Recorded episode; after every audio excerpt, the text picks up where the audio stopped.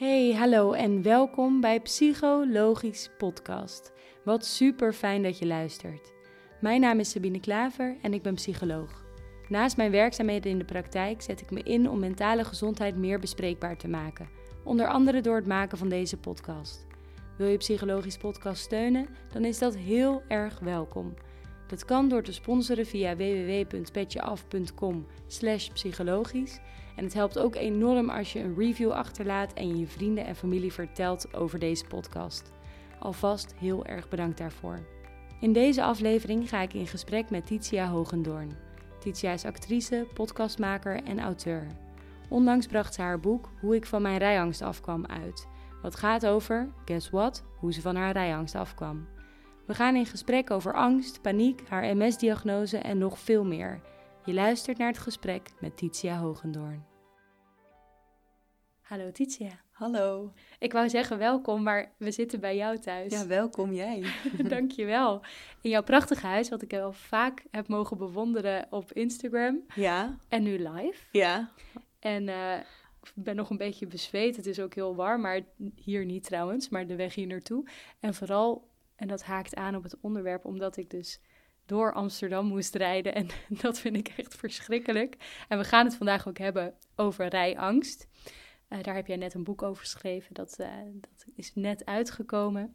Um, daar ga je straks alles over vertellen. Maar misschien is het wel fijn voor de luisteraars die jou nog niet kennen of niet zo goed kennen.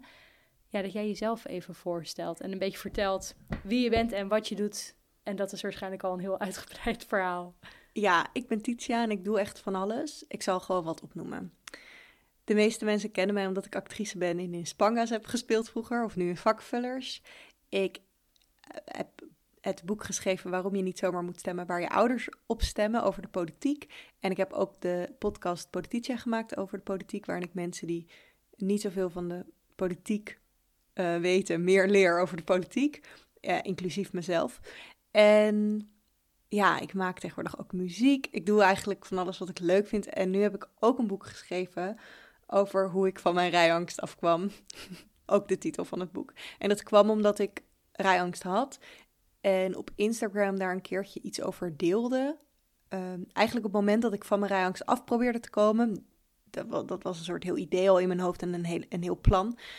Ik ben een erg projectpersoon, dus ik hou erg van projecten voor mezelf verzinnen. Dus ik had het project dat ik van mijn raaks af ging komen, had ik bedacht. En uh, toen ik daar iets over deelde op mijn Instagram, kreeg ik zoveel reacties. Zoveel mensen bleken gelijksoortige gevoelens te hebben of uh, iemand te kennen. Het, het leefde heel erg, vooral omdat, heel veel mensen, omdat er niet zo heel veel over gepraat wordt. En dat herken ik zelf ook wel, omdat je het uiteindelijk toch, juist als je rijangst hebt, vaak een beetje probeert te vermijden om dat te zeggen. Je probeert gewoon het rijden te vermijden. En dat maakt de rijangst vaak ook groter. Maar dus, dus ik kwam erachter dat heel veel mensen er last van hadden. Dus ik ging er meer over delen. En ik merkte dat dat mensen heel erg ook hielp. En dat vond ik zelf ook wel prettig als ik zeg maar op het internet dingen las over andere mensen met rijangst. Dan voelde ik mezelf toch ook gewoon echt minder raar of zo. En dan kon ik het meer aanvaarden als iets wat ook over kon gaan. Of waar je ook, wat ook logisch was. En niet dat je rijangst hebt dat dat gelijk staat aan dat je ook nou eenmaal niet kan rijden of zo. Mm-hmm. En dus ik dacht, ik denk dat het heel goed is om hier een boek over te schrijven voor die mensen. Ja, en ja. Dat is net uitgekomen. Gefeliciteerd ja, daarmee. Bedankt. Uh, we gaan het daar ook over hebben en misschien ook nog wel over allerlei andere psychologische dingetjes. Hartstikke leuk. Ja, we kijken een beetje hoe het loopt. Maar hoe ontstond jouw rijangst? Was dat al bijvoorbeeld voordat je überhaupt leerde rijden? Of kwam dat tijdens of daarna? Ik was dus echt zo iemand die, die de rijbewijs halen heel lang had uitgesteld. Want ik, ik vond het inderdaad het idee van rijden al heel eng. Ik vond ook het belachelijk eigenlijk honderdtwintig kilometer per uur op de snelweg met z'n allen. En ik had ook altijd het gevoel dat ik geen ruimtelijk inzicht had van zeg maar die auto en hoe groot dat dan is. Dat ik dat allemaal niet aan kon voelen. Ja, ik voelde me daar heel angstig over. Dus ik heb dat gewoon best wel... Ik, ik had, was gewoon niet iets waar ik zin in had of zo. Maar toen ik zevenentwintig was, moest ik voor mijn baan een rijbewijs halen. Niet om hem te gebruiken, maar omdat dat bedrijf een policy had dat ze geen mensen wilden zonder rijbewijs. Dat was een soort filmbedrijf dat ze iedereen overal pad konden sturen. Dus ze vonden het super belangrijk dat ik een rijbewijs had. Dus dat heb ik gehaald, maar vervolgens heb ik het nooit meer gebruikt. Ook niet voor het bedrijf. En uh, in eerste instantie heb ik dan nog wel mijn vader naar huis gereden vanuit Amsterdam een paar keer om het rijden te blijven doen. En ik vond het tijdens de rijles namelijk ook al heel eng. Dus ik dacht, oh, ik ga zo direct rijangst krijgen als ik het niet genoeg blijf doen. Dus ik ging mijn vader heel vaak naar huis rijden. En dat is er op een gegeven moment bij ingeschoten. En toen merkte ik gewoon dat ik ja, steeds minder ging... Nee, ik ging eigenlijk nooit meer rijden. Sowieso durfde, heb ik vanaf dat ik mijn rijbewijs heb alleen maar met mensen naast me gereden. Tot en met dus dat ik over mijn rijangst heen kwam. Ja, dus alleen rijden, dat was sowieso uit den boze. Ja. En dan rijden met iemand die vertrouwd ja. is waarschijnlijk. Ja. En in de bijrijderstoel, zeg maar, is het het bewegen van het voertuig zelf. Is dat al een ding of is het echt het zelfrijden waar die angst rondrijden? Het zelfrijden. Ik heb ja. vooral heel erg een angst van dat ik iets doe wat mijn schuld is, wat dan fout gaat. Dus zeg maar, ik vind het heerlijk om gereden te worden. Ja, dus daar zit dan geen angst in. Nee, het is in. echt dat ik een fout maak, dat ik iets niet zie, dat ik op de snelweg van baan verwissel en dan een auto niet heb gezien en dan een ongeluk veroorzaak. Uh, ja, allemaal van dat soort dingen. Ja, ja. ja, en eigenlijk hoe minder je reed, hoe erger die angst werd. Ja, omdat als ik reed, was het ook wel, ja, was ik ook wel een beetje nerveus, maar was het eigenlijk helemaal niet zo erg. Ik kon het eigenlijk best wel goed en na een tijdje ben je ook, raak je ook steeds minder van die... Of voor mij, van die nervositeit raakte ik dan ook kwijt.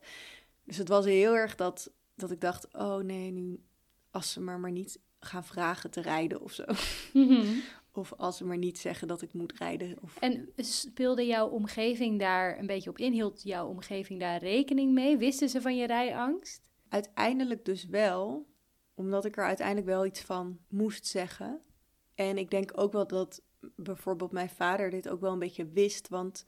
Ik bedoel, ik ging hem dus ook zo naar huis rijden en ik was dan niet heel zelfverzekerd of zo. En ik was ook niet zo, oeh, lekker rijden. Misschien wel af en toe een beetje voor de grap, maar hij wist ook wel dat ik dat dan niet alleen zou durven. En ik weet bijvoorbeeld dat mijn broertje rijden ook niet meteen super relaxed vond toen hij zijn rijbewijs had gehaald. Dus met hem had ik het er dan ook heel vaak over. Van, uh, yeah. van de vo- en ik kende ook nog een vriendin van mij, die had dat ook. Dus met, met hun kon ik het daar gewoon over hebben. Uh, en daardoor was ik er wel een beetje bewust van. Maar... Um... Je voelde je ook wel een beetje de vreemde eend in de bijt, zei je net. Van toch dat je het gevoel hebt van... oh, het is toch raar dat ik hier last van heb? Ja, ja en vooral dat ik... Het gevoel wat ik heel sterk had... was dat ik wel mijn rijbewijs had gehaald... maar dat ik eigenlijk niet in staat was te, ra- te kunnen rijden. Dus dat mijn hersenen eigenlijk te chaotisch zijn daarvoor of zo. En dat... zij dat gewoon allemaal niet snapte dat ik het eigenlijk niet kon. Dus dat zij gewoon dachten, want ze zeiden... ach joh, komt wel goed en ga maar gewoon lekker rijden... en je kunt het vast, want iedereen was juist heel, altijd heel aardig en supportive. En ik dacht altijd, ja, maar dat, dat kan niet, joh. Ik kan die beslissingen allemaal niet zelf maken. Mm. Ja, nu achteraf, zeg maar, nu ik er vanaf ben... zie ik ook wel in dat het ook echt wel is als je je rijbewijs haalt... dat het echt wel zinnig is om veel te rijden daarna. Omdat je echt gewoon... Kijk, nu snap ik gewoon... echt heel veel dingen op de ja. weg die ik gewoon eerst niet begreep. En dan is dat ook gewoon heel beangstigend of ja. zo. Als je al misschien een beetje een angstig persoon bent. Nou ja, als ik terugdenk aan de tijd dat ik rijlessen had... Uh, zeg maar, als ik daar nu met de kennis van nu op terugkijk, denk ik... ik kon toen helemaal niet rijden. Daar ja. dacht ik toen anders over. Toen vond ik mezelf best goed. Ja. Alleen nu denk ik, oh, oh ja, wow, eigenlijk leer je daarna pas echt rijden. Dus ja, dat, dat heel veel gaan rijden, dat is... Dat is denk ik inderdaad uh, een belangrijke. Maar die rijangst zat jou daarmee, daarbij in de weg. En misschien is het nog wel goed om een onderscheid te maken tussen uh, rijangstige gevoelens en een rijangst die je echt belemmert om ook daadwerkelijk te rijden. Dus bijvoorbeeld vandaag om hier naartoe te komen. Ik zie er dan van tevoren best wel tegenop om uh, door Amsterdam te rijden. Maar het weerhoudt me er niet van om het te doen. En ja. hetzelfde als met op sommige plekken inparkeren. Ja. Dan denk ik... Oh, dit, hier zie ik tegenop. Of dan begin ik ook hè, een beetje te zweten. Ja. Of dan hè, klamme handjes. Maar ik denk, ja, ik ga ook niet eh, drie kilometer verderop parkeren. Dus dan nee. ga ik het wel gewoon doen. En ik denk ja. dat die rijangstige gevoelens... dat iedereen die in, in bepaalde verkeerssituaties wel, wel eens heeft. Of in ieder geval heel veel mensen. Dat dat, dat dat gewoon best normaal is. Maar het wordt natuurlijk wel iets heel lastigs... wanneer het je er echt van weerhoudt om te rijden. Wanneer ja. het je daarin belemmert. Is dit een goed moment om te vertellen... dat jij ook in het boek staat? Want daar, dat is altijd het goede moment. Ja, ik weet niet of ik er opeens... Maar omdat jij zegt van ja, er zijn... Jij zegt nu, er zijn verschillende... Het, je moet daar verschil tussen zien. Het is helemaal niet zo raar om er angstig voor te zijn. Mm-hmm. Of om dat soort gevoelens te hebben. En dat was ook, want uh, Sabine heeft dus in mijn boek... Ja, hoe zeg je dat? Comment... professioneel commentaar gegeven op bepaalde hoofdstukken. Professioneel commentaar, dat er dan, ja, dat er dan zo staat, dit is wat, uh, wat, mm-hmm. wat uh, hoe stond het er daar dan, denk ik? Uh, psycholoog prof... of professional? Ja, ik denk. Mag ik mezelf zo noemen?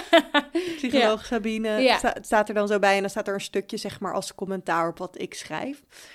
En dat zei jou inderdaad ook, van het is helemaal niet zo, je kunt dit ook gewoon hebben. Mm-hmm. En dat is, hoeft niet, mensen, dat, ik geloof dat je ook een voorbeeld gaf van... Het is net zoals dat gevoel van dat je voor de trein, bij de trein staat en denkt van, oh ja, ik moet niet op het spoor nu springen. Ja, dat is echt, dat zijn, uh, we noemen dat in de, in de psychologie intrusieve gedachtes. Um, en dat zijn eigenlijk een soort waarschuwingjes van je brein. Ja. En die komen echt heel vaak voor, iedereen heeft die wel eens. Dus en zeker in...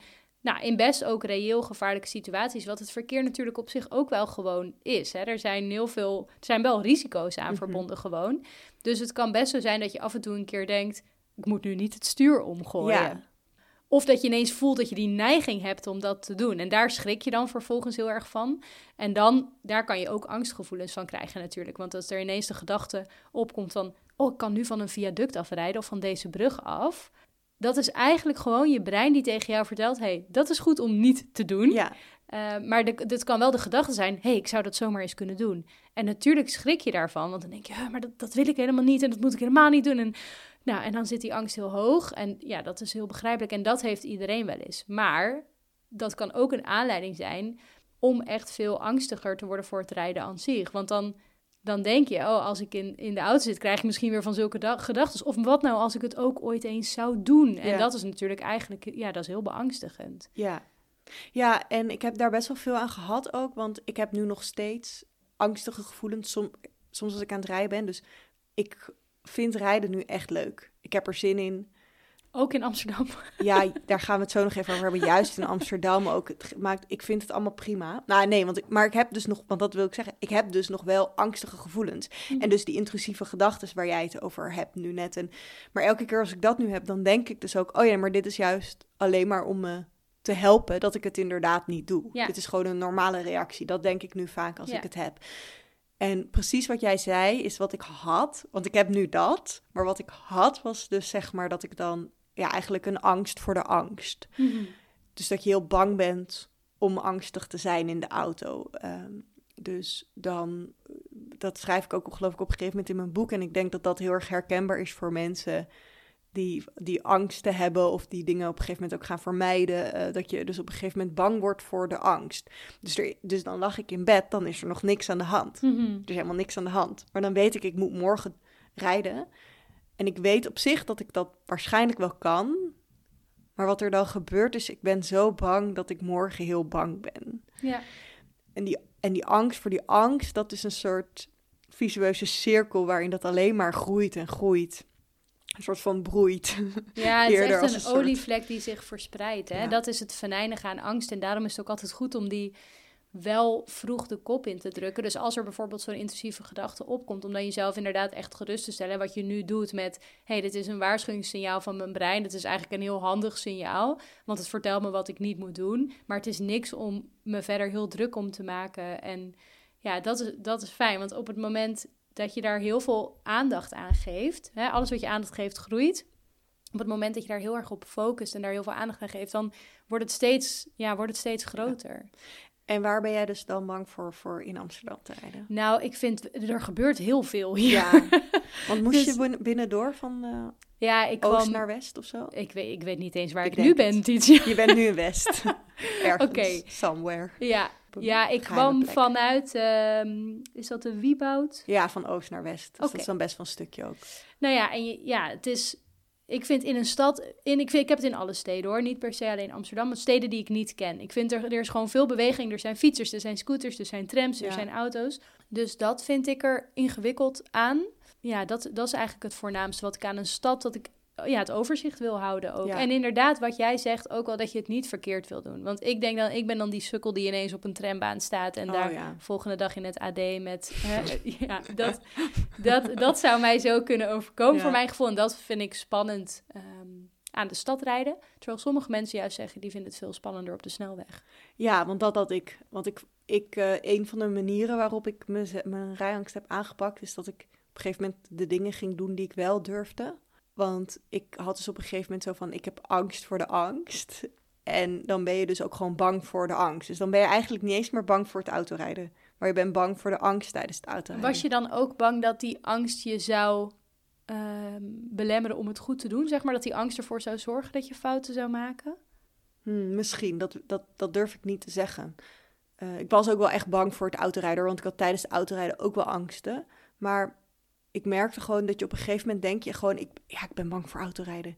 En op een gegeven moment wordt alles aan autorijden eng. Terwijl toen ik echt lang na, ging, langer ging nadenken... dacht ik, ben helemaal niet voor alles bang in de auto. Want ik vind inderdaad de snelweg heel eng. Of nu niet meer, maar dat vond ik enorm. Maar ik dacht, vind ik het dan... vind ik binnen doorrijden ook eng. Dus hier in de stad. En dat vond ik dus veel minder... Eh, vond ik ook nog wel een spannend idee, maar niet... hoe zeg je dat, dat je helemaal bevroren mm-hmm. angst. Omdat, juist omdat het zo druk is, gaat alles heel langzaam in de binnenstad. Dus je hebt veel meer de tijd om te bedenken, oh ja, ik ga nu dit doen, ik ga nu dat doen. En dat ik, plus dat, voor jou is het natuurlijk zo, je hebt weinig overzicht hier, maar mm-hmm. de, de plekken waar ik naartoe moet rijden vanaf hier, die ken ik heel goed. Ja. En ik heb ook ja. bij mensen in de auto gezeten die hier veel rijden, dus... Ja, want in, uh, ik woon zelf in Eindhoven en daar vind ik het helemaal niet eng om te rijden. Dus ja. het is vooral een onbekende grote stad. Ja dus, ja, dus dat begrijp ik. En ik denk dat ik dat dus dan minder eng vond, omdat ik het zo goed kende en ik, en ik begreep wat je hier moest doen ook veel. Nou, dus toen had ik inderdaad bedacht, oh ja, dat vind ik niet eng. Ik ben vooral bang voor, voor... Ik was gewoon bang voor een aantal dingen en dat heb ik op een gegeven moment opgeschreven van waar ben ik dan precies bang voor. En dat voelt veel behapbaarder... om te zien waar je bang voor bent en waar je niet bang voor bent... dan te denken, ja, ik ben bang voor rijden. Ja, want dus als je best, bang bent voor ja. rijden, dan, dan durf je de auto niet meer in. Ja, ja, en dat is best wel slim om het zo op te breken eigenlijk. Hè? Van, er zijn bepaalde elementen aan autorijden die ik spannend vind of eng vind. Maar er zijn ook heel veel dingen die me wel lukken. Ja. ja. En een van de eerste tips... Nee, ik heb een, het is niet echt een tip, maar ik heb zeg maar een lijst met dingen die je kan doen... als je bang bent om autorijden. Gewoon ideeën voor oefeningen... Dus ik heb gewoon heel veel oefeningen bedacht die je jezelf zou kunnen laten doen. Um, en een van de dingen die ik dan ook bedacht heb is... je kunt gewoon naar de auto lopen, in de auto gaan zitten. Eigenlijk hoef je niet eens dan nog meer te doen, maar je kan dan gewoon de... je zou zelfs even de motor kunnen starten en de motor weer uit kunnen doen... en gewoon weer naar binnen lopen. Mm-hmm. Omdat dat doorbreekt een beetje die ontzet dat je zo totaal lam geslagen bent. Ja, van ik durf niet eens doet, de auto ja. in. Ja. Alles aan de auto maakt me bang. En... dus als je oefeningen verzint... Dit, dit geldt dus echt voor mensen die dus helemaal... De, de, die angst gewoon in hun hoofd hun helemaal gek maakt. Als je daar bent, dan kan, kunnen dat soort oefeningen heel handig zijn... om, om jezelf te laten zien... oh nee, er gebeurt niks als mm-hmm. ik in de auto zit. Dat is niet het probleem. Ja, want bij jou was het dus zo dat die angst je helemaal had lamgelegd. Dat die maakte dat je eigenlijk niet meer... reed. Maar mm-hmm. op een gegeven moment ben je dat gaan aanpakken. Mm-hmm. En dat ben je ook vrij praktisch... zelfstandig gaan doen, ja. toch? Hoe ging dat proces? Want de, de natuurlijke reactie op angst is dat we dat heel graag uit de weg gaan. Ja. En toch wilde je dat doorbreken. Ja. Het begon met dat ik de drang had om weer te kunnen rijden. En dat had ook te maken met dat ik verhuisde naar de plek waar ik nu woon. Er is hier gewoon... Ik woonde natuurlijk altijd al... of ik woonde altijd al in de stad. Niet natuurlijk, niet dat is logisch, maar... ik woonde voorheen op een plek waar je... ja, echt geen auto kon hebben en ook niet echt makkelijk auto kon rijden. En ik ging verhuizen naar een plek waar dat best wel mogelijk tot de mogelijkheden behoorde. Plus ik, ik deed best wel veel dingen op en rond mijn huis. En dan moest je best wel vaak even naar de Praxis of naar de IKEA. En dat zijn echt wel dingen waar, je, waar een auto voor hebben echt te gek is. En toen dacht ik, ja, dat lijkt me toch wel weer leuk. Maar toen werd ik de hele tijd een beetje zo... dat ik dacht, oh ja, maar dat durf ik niet, dat kan ik niet. En toen... dacht, ja, shit, ik heb gewoon een rijbewijs, maar ik kan niet rijden. Dus dan zei iemand, oh, je mag mijn auto wel lenen of zo. En dacht ik, oké, okay, ik kan gewoon die persoons auto lenen. Ik heb gewoon een rijbewijs. Maar omdat ik bang ben Omdat ik niet durf, ga ik nu helemaal heel ingewikkeld met treinen en bussen. En toen dacht ik toch een beetje van ja, ik wil hier wel iets mee. En ik herinner me ook dat ik had bedacht, als ik hier iets mee ga doen, moet ik er echt even de tijd voor hebben. En toen heb ik gewoon een beetje de, de tijd genomen om dat te gaan doen. Dus ik had ook expres, dat was er niet echt een nieuw project, maar ik had ook niet een ander project genomen om hier echt even werk van te maken. Om hier de rust voor te hebben om dit te doen. Plus, mijn ouders hadden één auto verkocht en daar twee kleinere, goedkopere auto's voor teruggekocht, waaronder één auto wat een automaat was, waar ze bij de aanschaf al tegen mij zeiden van, oh ja, als je dan ooit tijd een auto wil lenen van ons voor een tijdje, dan is dit echt een ideale auto. Wat zo heel sneaky was, want ze weten dat als ze dat hadden gedaan en voor mij hadden gedaan, dan had ik gezegd, nee, ja, dat wil ik niet. En dat, waar bemoei je je mee? Maar ik merkte wel heel erg dat ze dat om die reden zo zeiden, dus dat was echt verschrikkelijk lief. En toen heb ik de auto van mijn ouders op mijn naam laten zetten, zodat ik een parkeervergunning hier aan kon vragen voor de auto. En toen had ik die parkeervergunning en toen is het feest helemaal losgebarsten. En toen heb je dus echt een soort plan van aanpak ja, gemaakt. Ja, heb ik echt een plan van aanpak gemaakt. En hoe zag dat eruit? Want hoe zeg jij nou in je boek, stom veel rijden? Ja, stom veel rijden. Je of irritant veel rijden. Irritant veel rijden. Ja, want mensen zeggen eigenlijk altijd dat de oplossing voor rijangst is lekker veel rijden. Mm. Maar dat is, als mensen dat zeggen, als je rijangst hebt, is echt een van de verschrikkelijkste dingen die je kan zeggen tegen iemand met rijangst. Maar het is wel echt de oplossing. De oplossing is echt, helaas, heel veel rijden. Alleen van mij hoef je er niet van te genieten. Lekker veel rijden. Ja, niet lekker veel nee, rijden, maar gewoon geïrriteerd, geïrriteerd en boos en verdrietig en angstig veel rijden. Ja, precies. Dat, um, dat helpt heel erg als je dan een auto tot je beschikking hebt. Want ik heb ook mensen geïnterviewd in mijn boek die ook over hun rijangst heen gekomen zijn. En ik merk echt wel dat ze allemaal van hun rijangst afgekomen waren toen ze bijvoorbeeld een partner kreeg met een auto of zo. Of... Um, Ja, of een ander, in ieder geval nou ja, iets anders zit er vaak ook steeds, zeker als je een auto leent, zit er steeds weer een periode tussen. tussen waardoor die angst ook weer de tijd heeft om, om op te bouwen natuurlijk. Want waarschijnlijk elke keer als je rijdt en het gaat goed, dan kan je je brein een beetje signaleren van, hé, hey, het valt eigenlijk toch misschien wel mee. Maar hoe langer er dan tussen zit, hoe meer dat effect weer afneemt. Ja, d- dat is zeker waar. En als je je eigen auto hebt, dan leer je ook helemaal die auto kennen. Mm-hmm. Dus dan voel je ook zo van dat je allemaal dingen begrijpt van je auto. Ja, wordt gewoon een beetje een vriend. Ja. Je. Hey, en dat, dat uh, stom of irritant veel rijden wat jij ging doen. Je had wel een plan van aanpak, je had een soort stappenplan. Ja. Hoe zag dat er ongeveer uit? Een van de belangrijkste dingen is dat ik van mezelf iets met de auto moest doen. Eén keer per twee dagen. En dan had ik gewoon een hele lijst met dingen in mijn hoofd van dingen die ik zou kunnen doen. En dan ging ik eigenlijk het principe gebruiken van doen, doen wat ik wel durf. En daarin gewoon steeds een beetje je, je grenzen verleggen. Dus iets wat ik heb gedaan is met de auto. Um, nou ja, op een gegeven moment, want ik had dan nog best wel lang snelwegangst. En er is een vriendin van mij die redelijk in de buurt woont.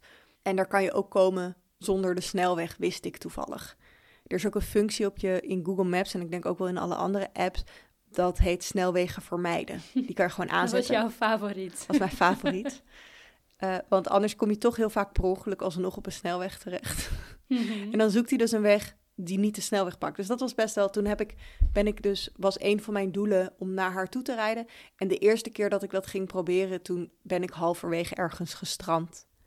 Want ik moest ook nog gewoon heel erg leren omgaan met navigatiesystemen. Mm-hmm. Dat is ook gewoon best wel iets... Een, het is best wel een taal die je moet leren spreken. En als je het eenmaal spreekt, dan, dan is het echt de redder in nood. Want ik ben ook dus best wel vaak bang dat ik in tegengestelde richting rijd of ergens inga wat niet mag. Maar ja, als je gewoon kan, als je dat denkt en je checkt zeg maar of je Google Maps het aangeeft. Ja, maar ik vind het dus nog steeds lastig. Wat is nou driehonderd meter? Wat is zeshonderd meter? Ja, wat is, maar dat dus... leer je wel. Dus als je heel veel rijdt, leer je dat veel beter aan te voelen wat Google Maps zegt, wat er ja. staat, in combinatie met de borden kijken. En dus de eerste keer was ik gestrand en toen heb ik het gewoon opgegeven, ben ik weer naar huis gegaan. En de tweede keer was het helemaal goed gegaan. Dus dat soort oefeningetjes en ook gewoon bijvoorbeeld dat ik dan uh, wel met iemand naast me ergens naartoe ging rijden of ging tanken. Uh, dus dat ik wel ook heel veel dingen wel samen deed die ik dan spannend vond. Eerst een keer samen en dan een keer alleen. Uh, ja. beetje dat soort oefeningen. Ja, en merkte je meteen verbetering? Ja, dat ging best wel snel. Want ik had natuurlijk een, een hele grote angst voor de angst ook. En, mm-hmm. en als je dan die angst doorbreekt door wel in die auto te mm-hmm. gaan, wordt dat al minder. Plus dat ik inderdaad mezelf ook gewoon heel erg dus die ruimte had gegeven om kleine stapjes te nemen. Want ik, ja, ik spreek nu best wel vaak met mensen over rijangst, die dus zelf dan ook rijangst hebben, want blijkbaar heeft iedereen dat. Dat, dat is echt heel grappig. Dan ging ik laatst mijn haar weg laten laseren ergens. En toen vroeg dat, dat doet best wel veel pijn. En dan uh, zegt de meisje, die gaat dan zo tegen je praten, weet je wel, om je een beetje... Mm-hmm. En toen zei ik, nou, ik heb net een boek geschreven over rijangst. En toen um, was het echt zo, oh, oh, dat heb ik ook, weet je wel. Ja, maar het is dus eigenlijk iets wat veel mensen hebben, maar waar niet heel erg over nee. wordt gesproken. En wat ik dus merk, merk bij heel veel van mensen is dat ze, als ik er dan met ze over praat, dat ze allemaal hele hoge doelen hebben. Dus dat ze dan bang zijn om te rijden, maar ze weten dat ze het kunnen. Dus dan vinden ze ook dat ze dan gewoon van hun huis naar hun partners huis in een andere stad moeten rijden. Mm-hmm. En als ik dan zeg, oké, okay, maar heb je wel eens geprobeerd van jouw huis naar de supermarkt om de hoek te rijden? Dan zei ze echt zo, oh ja, wauw, dat is natuurlijk ook een optie. Nou, want dat is heel vaak wat mensen dus denken is... Want dat had ik ook hoor. Ik doe nu alsof ik heel verheven ben. Maar ik dacht ook, oh ja, dan heb ik die auto. Want die week daarna zouden we ergens op vakantie gaan... naar een soort dorpje ergens op de Veluwe. En dan dacht ik, oh, dan heb ik die auto. Dan kan ik met mijn eigen auto kan ik daar naartoe rijden. En het werd... En hoe meer ik daaraan dacht, hoe, hoe banger ik daarvan werd. En toen zei iemand ook tegen me... hey, ik zou dat helemaal niet doen. Ik zou dan nog gewoon met mij meerijden, ook al heb je die auto. En dan gewoon daarna mm-hmm. rustig opbouwen. Anders zit je de hele tijd voordat we weggaan. Ben je gewoon een week lang daar gestrest over. Ben je terwijl we daar zijn er gestrest over. Dan is het voor jou helemaal geen vakantie. Dus dat is wel heel leerzaam. Weet je wel, zet jezelf niet van dat soort doelen als je het niet durft. Want dan ga je het ook niet doen. Nee. Dan ga je het niet doen. En een van de dingen bijvoorbeeld die ik ook heb is de, waar ik woon... is heel makkelijk te parkeren. Jij vond het nog een beetje spannend. Ja, maar toen je... ik ook de andere kant op moest inparkeren. Ja. Dus zeg maar links inparkeren. Oh, snap ja. je? Dat is Jij altijd lastig. Parkeren. Ja, file parkeren. Ja, ja, ja, ja. En terwijl als je een stuk verder was gelopen... had je gezien dat je heel makkelijk... een appeltje, eitje gewoon lekker ja, plek kon Ik denk, rijden. Dit is Amsterdam. Er is nooit plek ergens. Nee, nee dat is heerlijk hier. En, en dus ik wist, er is hier het, het parkeren hier is gewoon niet eng. Dus toen ging ik ook wel vaak... Dus niet, dan durfde ik nog niet ergens naartoe te rijden waar ik de parkeersituatie niet kende. Maar ik durfde wel van die plek naar mijn huis te rijden. Ja. Want hier weet ik gewoon, dit is veilig parkeergebied. Je kunt hier ook makkelijk even stilstaan langs de zijkant. Dus dat soort dingen liet ik mezelf ook heel erg doen, weet je wel. Alleen maar naar plekken rijden waarvan ik wist, daar durf ik te parkeren. Ja. Leg de lat niet te hoog, dat zou ik willen zeggen. Ja, het is grappig, want als we in de, in de psychologie zijn een beetje... twee manieren om door angsten heen te breken. Eigenlijk is alles exposure. Nou, dat is eigenlijk precies wat je net noemt. Hè? Dus ja. het toch aangaan van die angsten. En wat we in therapie vaak ook doen... is dat we dat heel erg in, in stap, stappen doen. Heel erg stapsgewijs doen. Maar vroeger werd er ook veel vaker iets gedaan... wat we flooding noemen. Dus dat is echt dat je meteen de allerergste vorm van je angst gaat doen. Dus voor jou zou dat er bijvoorbeeld zijn... en alleen en... op de snelweg naar, weet ik veel, Spanje of ja. uh, hè, maar echt meteen uren op de snelweg en dan het liefst zo hard mogelijk. En dus dat je eigenlijk de maximale van je angst gaat opzoeken. Wat me erg gevaarlijk lijkt met autorijden. Maar zeker. Oké. Ja, dus dit, maar dit gebeurt ook bijna niet meer in therapie, omdat het ook heel vaak niet heel ethisch nee. is. Nou ja, je ziet het natuurlijk wel. Ik herinner me, zodra je hierover begint te praten, krijg ik van die beelden voor me met van die mensen die dan een spinnenangst hebben en dan een spin uh, vast Ja, en dan meteen houden. Een vogelspin. Ja. En daarin vind ik ook vaak, met als het over angst gaat, ik denk, je hoeft niet elke angst aan te gaan. Nee. Mijn spinnenangst, daar, die, die is behoorlijk, maar dat vind ik prima om daar niet overheen te komen. Ik heb heel erg het gevoel dat dit een soort gekleurde mening is. Die heel veel, veel meer te maken heeft met dat jij met niet wil angsten. Dat iemand jou ooit je spinnenangst... Zeker, dat is ook absoluut zo. Nee, maar het is natuurlijk zo dat ik denk vooral de angsten die jou belemmeren in de dingen die je wilt doen. En dat was bij jou op een gegeven moment dus het geval. Ja. Hè? Je wilde graag eigenlijk kunnen rijden... omdat je naar de praxis wilde. En de, naar de praxis wilde. En de IKEA. En, nee, maar het is, het, die angst is natuurlijk vooral heel erg zonde... op het moment dat het je weerhoudt van de ja. dingen doen die je eigenlijk wil doen. Of dingen die je moet doen. Ja, die spinnen, ja, heel af en toe kom ik er een eentje tegen en dan ja. gil ik heel hard en dan vraag ik iemand anders om hem weg te doen. Ja. Ja. ja. Heb jij, zijn er bij jou ook andere angsten? Was dit soort van één van het pakket of is dit echt de voornaamste angst waar jij last van hebt gehad? Nou, dit is de duidelijkste angst waar ik het makkelijkst, waar je ook een makkelijkst een oplossing voor hebt. Of zo, of een oplossing soort van dat je weet wanneer het over is en dat je ook een soort plan van makkelijk exposure ermee kan doen. Ik heb wel allerlei andere rare angstdingen. Ik heb dus ook uh, paniekaanvallen gehad op een gegeven moment. En ben daar een jaar daarvoor of zo, voordat ik die paniekaanvallen kreeg, was ik gediagnosticeerd met M S. Ik weet mm-hmm. niet of ik dat al benoemd had. Nog dat niet. Ook, um, de multiple sclerose, dat is een uh, ziekte waarvan veel mensen denken dat het een spierziekte is. Maar het is, dat is het niet. Het is een ziekte wat zich afspeelt in je zenuwstelsel, dus in je hersenen en je rugmerg. En dat kan ervoor zorgen dat als er, dat je, uh, bij mij heet het remitting relapsing of zoiets. Dus dan krijg ik af en toe een aanval, dan ontsteken er plekjes in mijn hersenen of in mijn ruggenmerg. En je hersenen en je rugmerg die sturen eigenlijk als het ware bijvoorbeeld je arm of je benen aan. Mm-hmm. Dat is een heel, heel uh, hoe zeg je dat? Een hele globale omschrijving van ja, M S. Ja, maar wel duidelijk. Maar daardoor ja. denken mensen vaak dat het een, een spierziekte is, als je dan, omdat mensen bijvoorbeeld slechts hun arm kunnen bewegen of hun been kunnen ja. bewegen. Maar dat, het ligt niet aan de spieren, het ligt aan de sturing, aan de signaaltjes. En dat zijn de dingen die mensen zien als mensen M S hebben. Maar nou, je kunt allerlei, nou, je hersenen doen van alles, dus het kan overal komen. Je kunt van alles last krijgen eigenlijk. Je kan ook niet meer kunnen zien of een soort ja, spraakgebrek, dus dat je dan ja, niet meer goed kan praten. Het kan echt van alles zijn. En ik kreeg heel erg uh, ja, vervelende moeheidsaanvallen. Uh, ik noem het moeheidsaanvallen, omdat ik geen beter woord tot op dit moment heb. Maar dat toen ik die paniekaanvallen kreeg, toen realiseerde ik me ook opeens al die moeheidsaanvallen die ik dat half jaar had gehad, die hadden daar heel veel van weg. En to- toen kon ik ook beter dat, die symptoom aan mensen uitleggen. Want mensen dachten, als, ik, ja, als je moeheidsaanval, als je zegt moeheidsaanval, dan denken mensen, oh, dan ga je toch slapen of zo. Mm-hmm. Maar het was heel beangstigend. Het leek, heel, het leek echt alsof ik dood ging toen ook, of zo. Alsof er iets. En dat is met die paniekaanvallen was dat hetzelfde. Dat je dan het gevoel dat iets je helemaal overneemt. Ja, je hebt geen grip meer en het valt gewoon eigenlijk niet uit te leggen. Het is ook niet eens dat je dan heel duidelijk weet waar je dan paniek over hebt of waar je bang voor bent mm-hmm. of zo. Of voor mij voelde dat zo in ieder geval. Ik weet niet, het zal vast verschillen. Dat je niet eens weet wat nou precies de angst is, maar je hele lichaam is gewoon angstig. En dat is inderdaad, ik merk heel erg met, met paniekaanvallen dat als iemand dan een paniekaanval ooit heeft gehad, dan hoef je dat nooit uit te leggen. Mm-hmm. En dat je dan ook weet, ja, ik kan het eigenlijk vrijwel niet uitleggen als ja. iemand het niet heeft gehad. En dat, ik was toevallig op vakantie met iemand die zelf ook paniekaanvallen had gehad, of heel lang samen had gewoond met iemand die paniekaanvallen had gehad. Dat weet ik niet meer precies, maar die persoon kon dus ook supergoed ermee omgaan. En dat was heel prettig. Ja. Want denk jij dat die paniekaanvallen een reactie waren op die diagnose van M S? Want dat is natuurlijk wel een compleet verlies van controle ja. wat, er, wat je dan overkomt. Nou, ik zou het eigenlijk niet weten wat, wat het precies was. Het was zeker een jaar na de diagnose.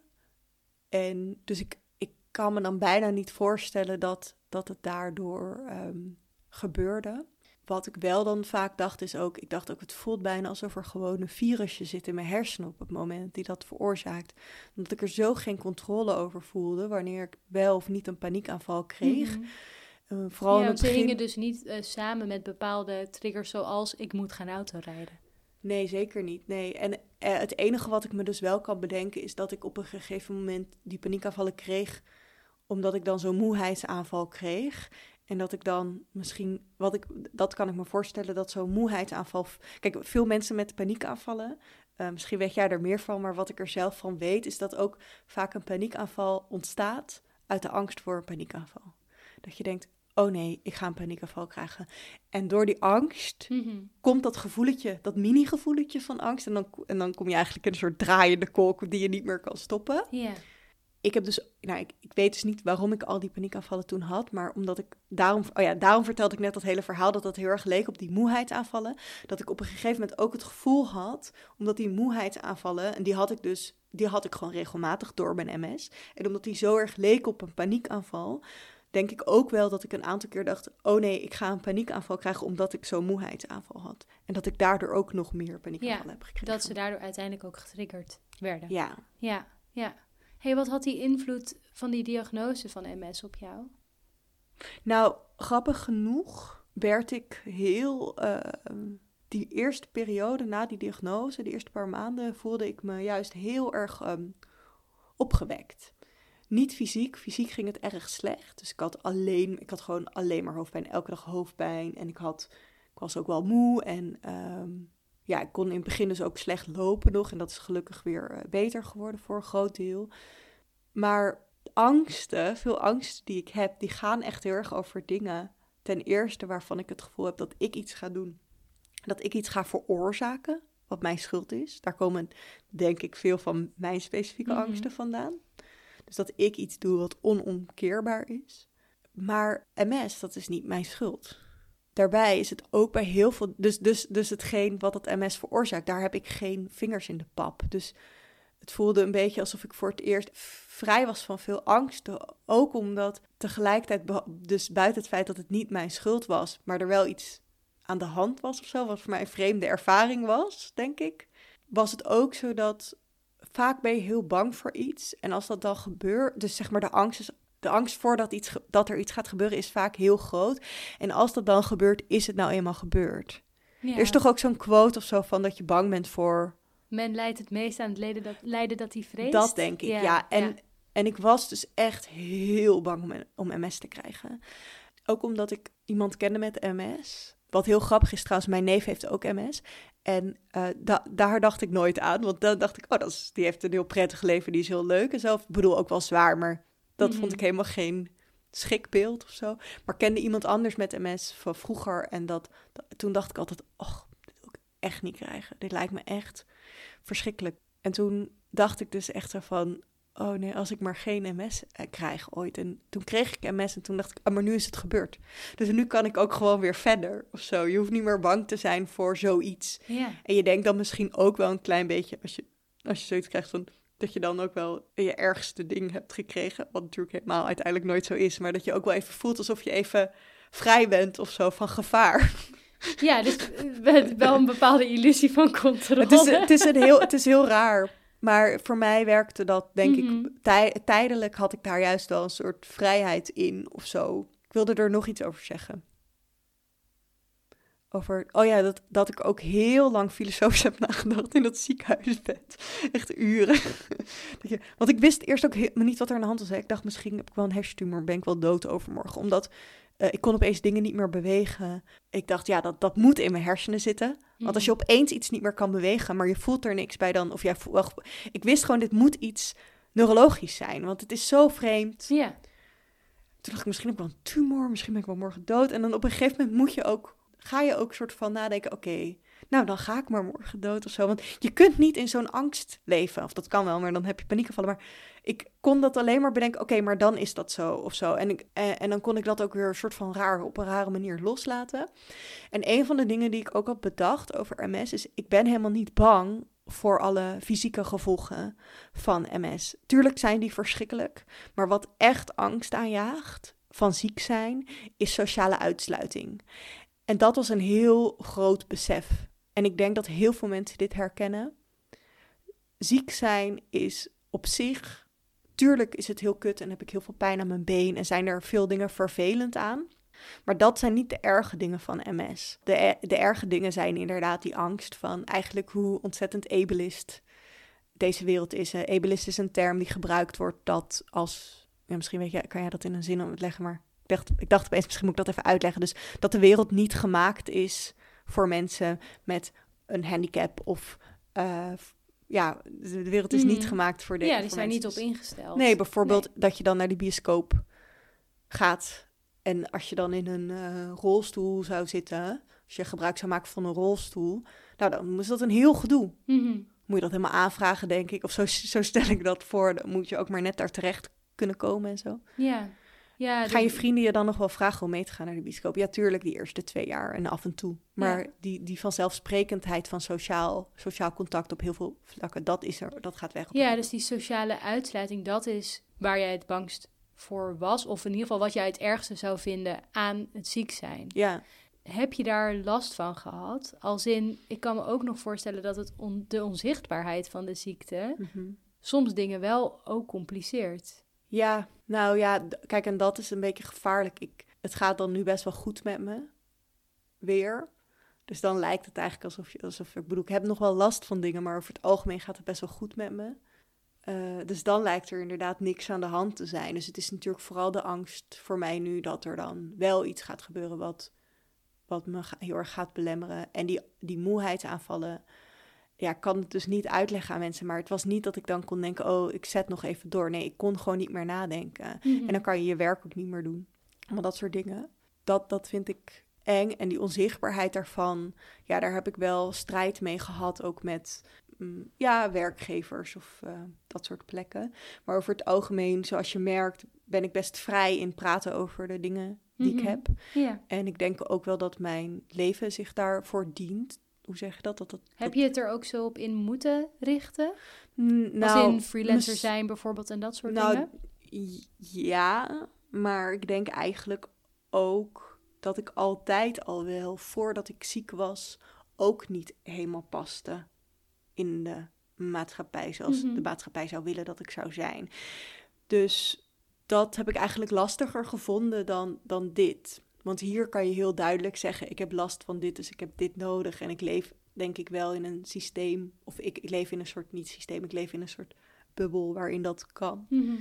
En ik denk eigenlijk dat andere... Uh, ja, dat ik, er zijn veel meer dingen die ik veel moeilijker vind... waar ik mijn leven meer op aanpas. Nou ja, M S is wel... je, je kan het beestje een naam geven. Ja. En je kan tegen mensen zeggen... ik heb M S en daarom heb ik dit en dit en dit... Ja, ik, ik kan niet zeggen of dat de dingen iets verlicht... maar ik kan me wel voorstellen dat het op iets meer begrip kan rekenen... dan wanneer je zegt, dit lukt mij niet. Precies. Ik weet niet waarom, maar het lukt me niet. Zit er bij jou dan ja. daar ook nog uh, frustratie rond? Of heb je dit... Ja, ik, ik vind acceptatie altijd een moeilijk woord... maar bij gebrek aan beter heb je dit kunnen accepteren voor dat jezelf? Dat ik M S heb? Ja, en wel, welke gevolgen dat heeft vooral? Nou nee, ik denk het niet. Ja, nee, het is, dat is heel moeilijk. Mm-hmm.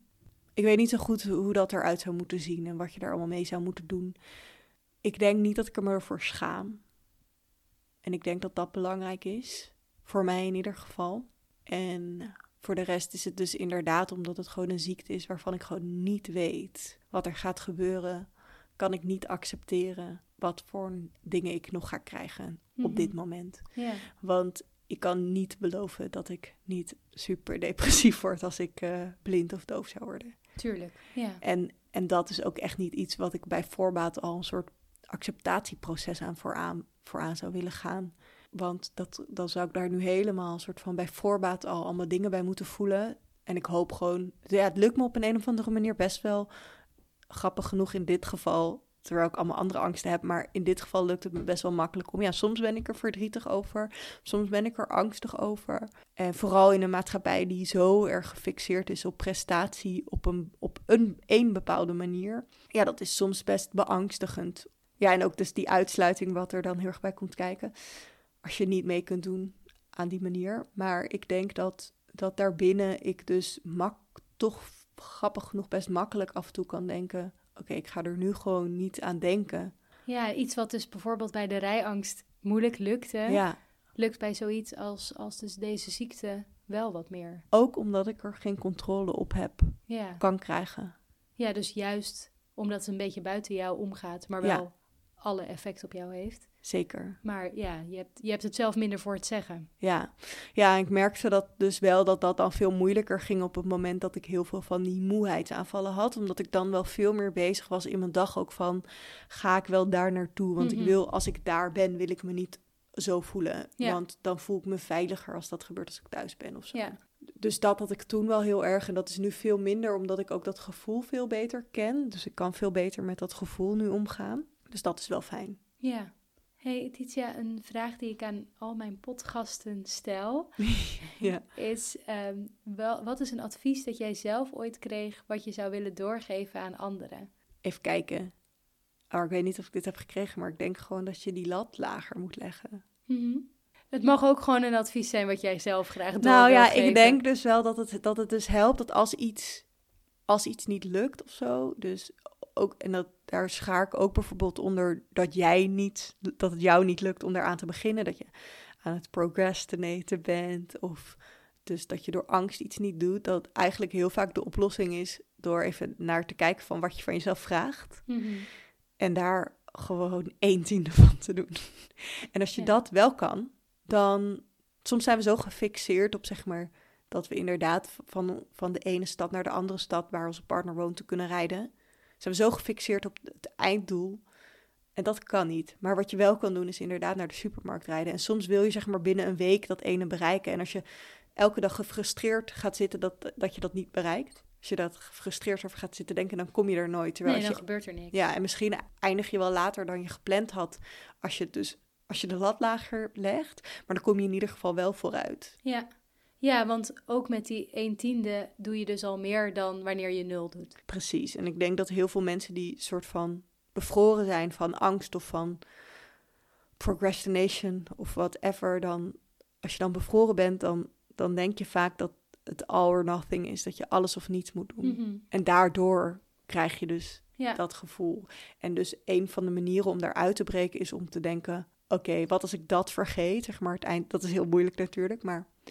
En ik kies iets van, een van binnen de opdracht één element wat ik wel kan doen. Ja. Dan is het al veel behapbaarder. Dat is al winst. Ja. ja.